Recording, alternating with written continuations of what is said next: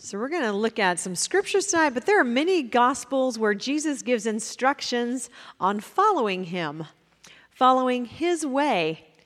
Way before we landed on the term Christian, that word Christian, to describe ourselves, us, those who believe in Jesus Christ as our Lord and Savior. And, and there's a vast array of definitions for what it means to say Lord and Savior and why that matters, just as the word Christian means so many different things in the world nowadays.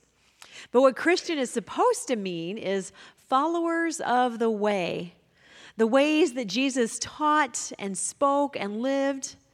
To be a follower of the way is to be an abider in his word.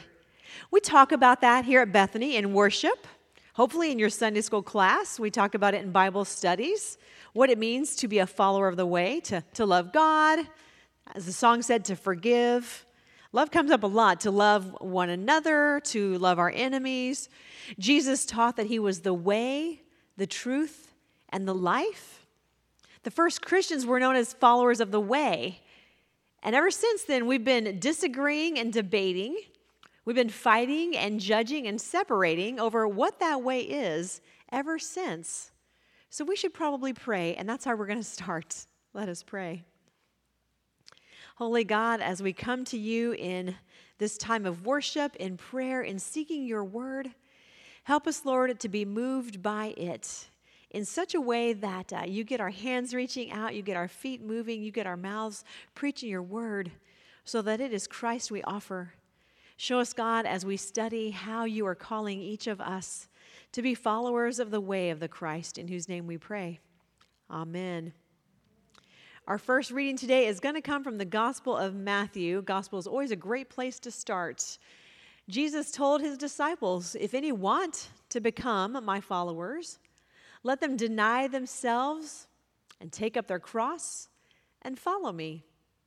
For those who want to save their life will lose it, and those who lose their life for my sake will find it. For what will it profit them if they gain the whole world but forfeit their life? Or what will they give in return for their life? This is a hard word to follow.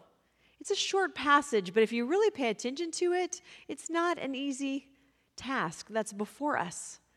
Because we love life. We fight hard for the lives that we have. We strive in the world the kingdom of the world that holds sway over us. And in striving in this world, we follow it instead of following Jesus. It can be really insidious. It can creep up on us how we are following the world in our lives for our lives rather than Jesus. Little minor comforts in our lives that we enjoy, little luxuries or conveniences. It's easy for us to slip into states of mindlessness and how we are living and moving and having our being in life, living for ourselves and our own happiness above all else and above the concerns for other people. And we should be concerned for ourselves, for our health and our wellness. That's important. It matters that we take care of ourselves. Our bodies are these temples that God has given to us. And so we do need to treat ourselves as precious gifts from God that we're supposed to be stewards of, take care of. But usually that manifests itself, that care for ourselves, and in making sure that we have what we want rather than simply making sure that we have what we need or what God would will for us. And what God would will for us is abundant and joyful lives. But the abundance is from a kingdom of God perspective. Abundance is not about what the world would say to have an abundance, it's not about worldly accumulation or success. A godly abundance would include offering mercy, pursuing God's grace, seeking to forgive others. A godly abundance is about developing and nurturing loving relationships, being with God spending that time with God and with others to pursue, not, not to take advantage of other people, not to seek accolades from other people, but to pursue deep and meaningful connection as we both share the gifts that God has given to us, share our gifts in the world, but also to make space for other people to be able to do the same thing, to share their gifts with us and with others that we're in relationship with. Because we're all called together to be in Christ for His sake, not for our sake. Following as denying ourselves, denying our lives, is the hard part because it's to deny our own will, to deny, to deny our ego and our pride, our own sense of self righteousness that we tend to pursue. This, this call from Christ to follow Him is to live into a oneness with Him and God's creation in harmony with all things. And in doing that, that involves not putting ourselves above Jesus, of course, but it also is to be about not putting ourselves above anyone else. Once upon a time at Bethany, there were some leaders who used to teach a course called Partners in Ministry. Has anybody here taken that? I'm getting a few. There a few of us here, all right, have taken Partners in Ministry. I got to take it from Cecilia Barentine. She's our Director of Connections Ministry, and Pastor David Minnick, who we still miss, who retired a couple years ago. But it was created for following Christ in a more obedient way, like this calls us to in this gospel passage from Matthew. Being with one another in service to God, sharing what we have to bring to the table for the purpose of exalting God together, offering God together, not just being about ourselves, but working each with our own individual talents as a team together. And it was started in part to overcome bureaucratic shortcomings that people were experiencing in the local church. Institutional obstacles that got in the way, that doesn't happen anymore, right? We've gotten past, I don't know why that's funny. it hurts, don't go there. It hurts too much. Partners in ministry, still very much a thing that we need to be pursuing in life because there are so many obstacles in the world, the kingdom of the world, that get in our way.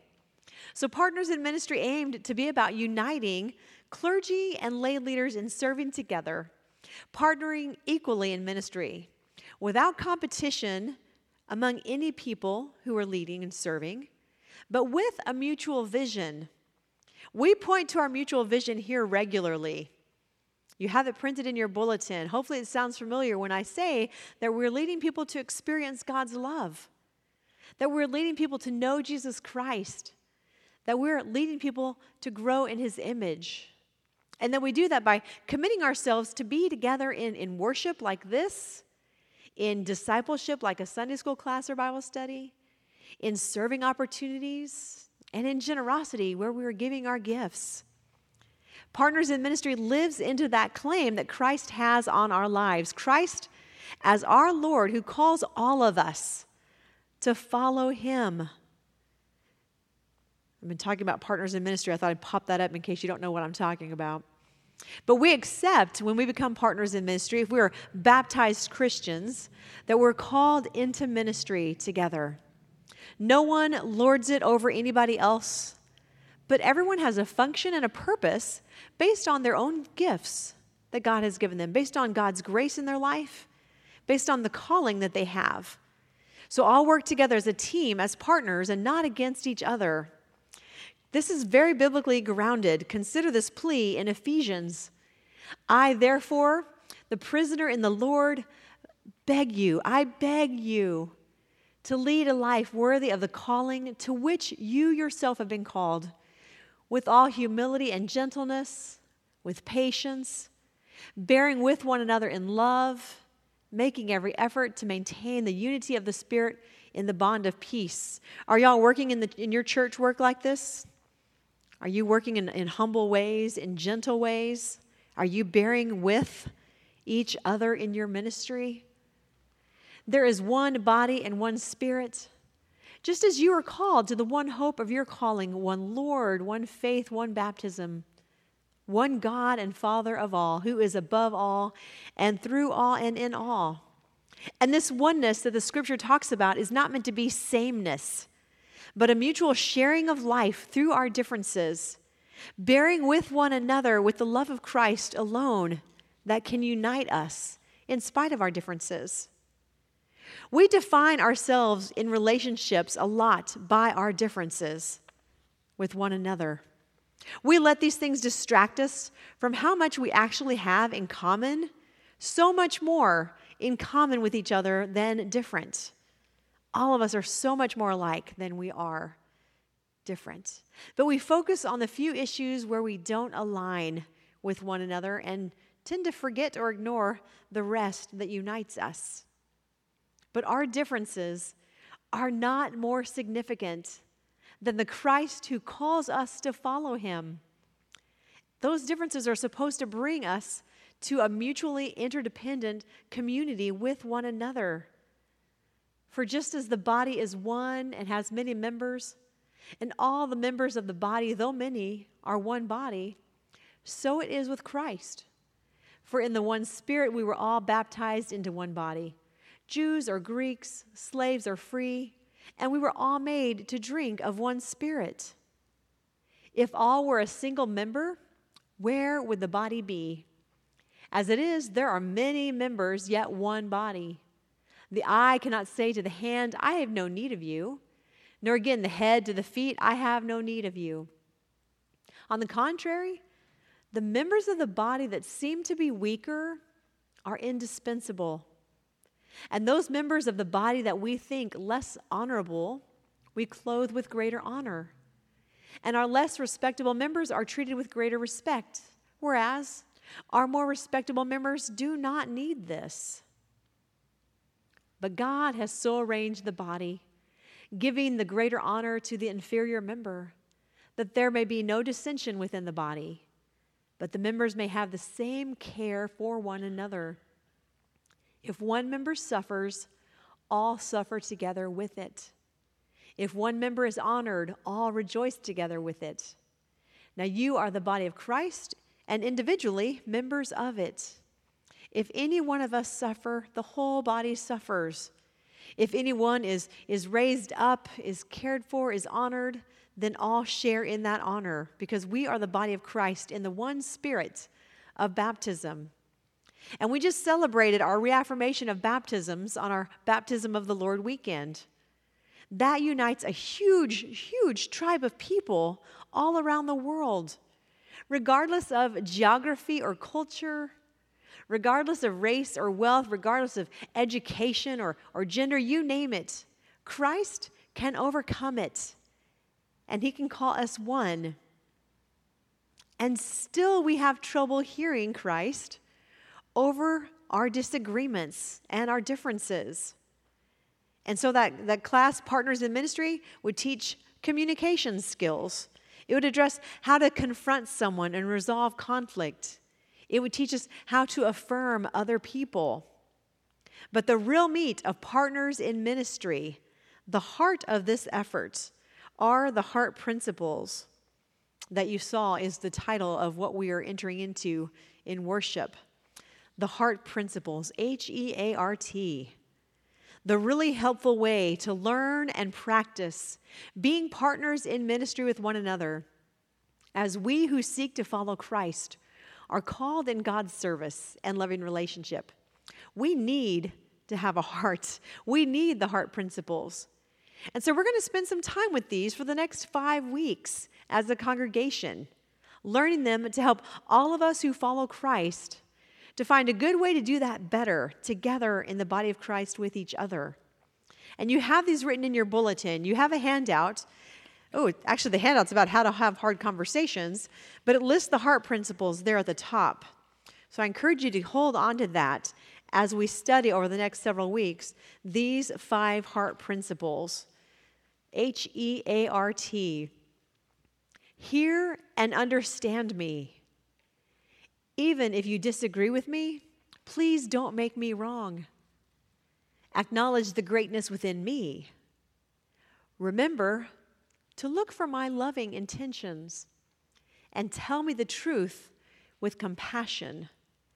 The heart, it's where love abides, it's the seat of our authentic self, it's home to the Holy Spirit. Picture a life where you're abiding by these five practices in all of your life, in all your relationships with your spouse, with your parents or your kids, with coworkers and friends, with other Bethany members. Imagine if you act in accordance with these heart principles. How you can see a picture of how best to follow Christ with your Christian family, with, with anyone that you interact with. It's like training as a Stephen minister, our one on one Christian caregivers. All your relationships can be made better by practicing the heart principles. You are a better person for it if you practice these. Tonight, I'm not going to get any further than the letter H. We're going to take our time going through the heart principles because these are important. H, hear and understand me. Hear me. Listen. Listen with both ears, inclined to receive what I'm trying to communicate to you. All of us wish that we could be heard in this way with someone really seeking to understand us. All of us want to be heard and understood. All of us crave a place where we can truly be ourselves, open and honest and vulnerable, and not having to hide behind our public faces. We need a place where we can speak what we think and what we feel without being discounted or shunned or discouraged. In so many of the conversations that we have in our lives, we're just waiting for our turn to talk. Yeah, I'm hearing laughing because you know people have done it to you, but you've also done it to other people. I'm meddling. I'm stepping on my toes too, and I'm wearing open toed shoes. I'm in trouble. We're just waiting for our turn to talk. We interrupt people, we finish people's sentences. We tend to spend time in conversations not listening to what the other person is saying, but thinking about what we want to say. Yes, thinking about what we want to say ourselves when we get our chance. And in doing that, we miss who people really are. And we've discovered here at Bethany in just the past few years that not everyone feels safe sharing themselves here. People are not feeling like they're being heard and understood. I can name some topics where you can imagine, you don't have to imagine. You know, if we're talking about politics, if we're talking about theology, if we're talking about the, the issue of sexuality and the UMC as another general conference approaches, people who have worshiped and served and studied together for years, for decades at Bethany are suddenly struggling to get along because of the conflict in our own institution. Hearing and understanding others is good for all of our relationships, for all seasons and all times. And for us at Bethany, especially in this season of the upcoming General Conference, it's so important to us as followers of Christ in this one body to seek together to understand one another, to understand our brothers and our sisters here. Being a follower of Jesus means that we don't get to stop offering Christ when we don't like what someone has to say.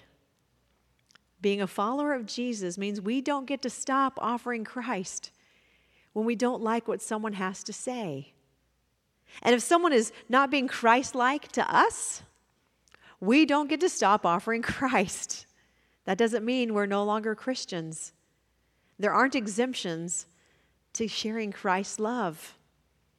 Hear and understand to the best of your ability and ask for help if that's not enough.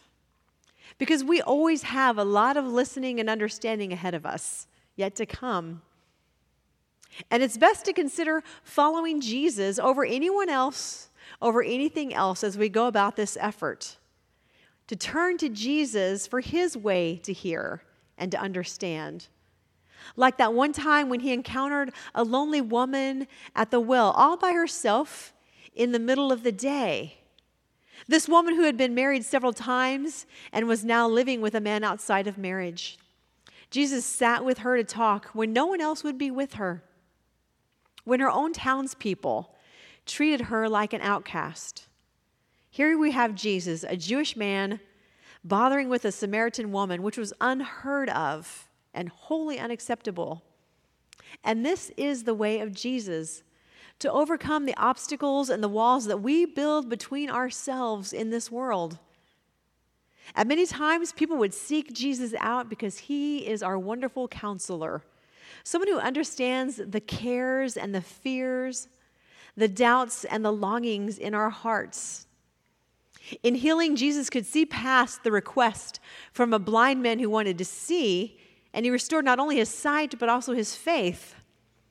In conversation after conversation with Peter, Jesus understood how much Peter struggled to believe and accept the things that Jesus taught, the things that Jesus would do, and that he himself, Peter, would accomplish in his life.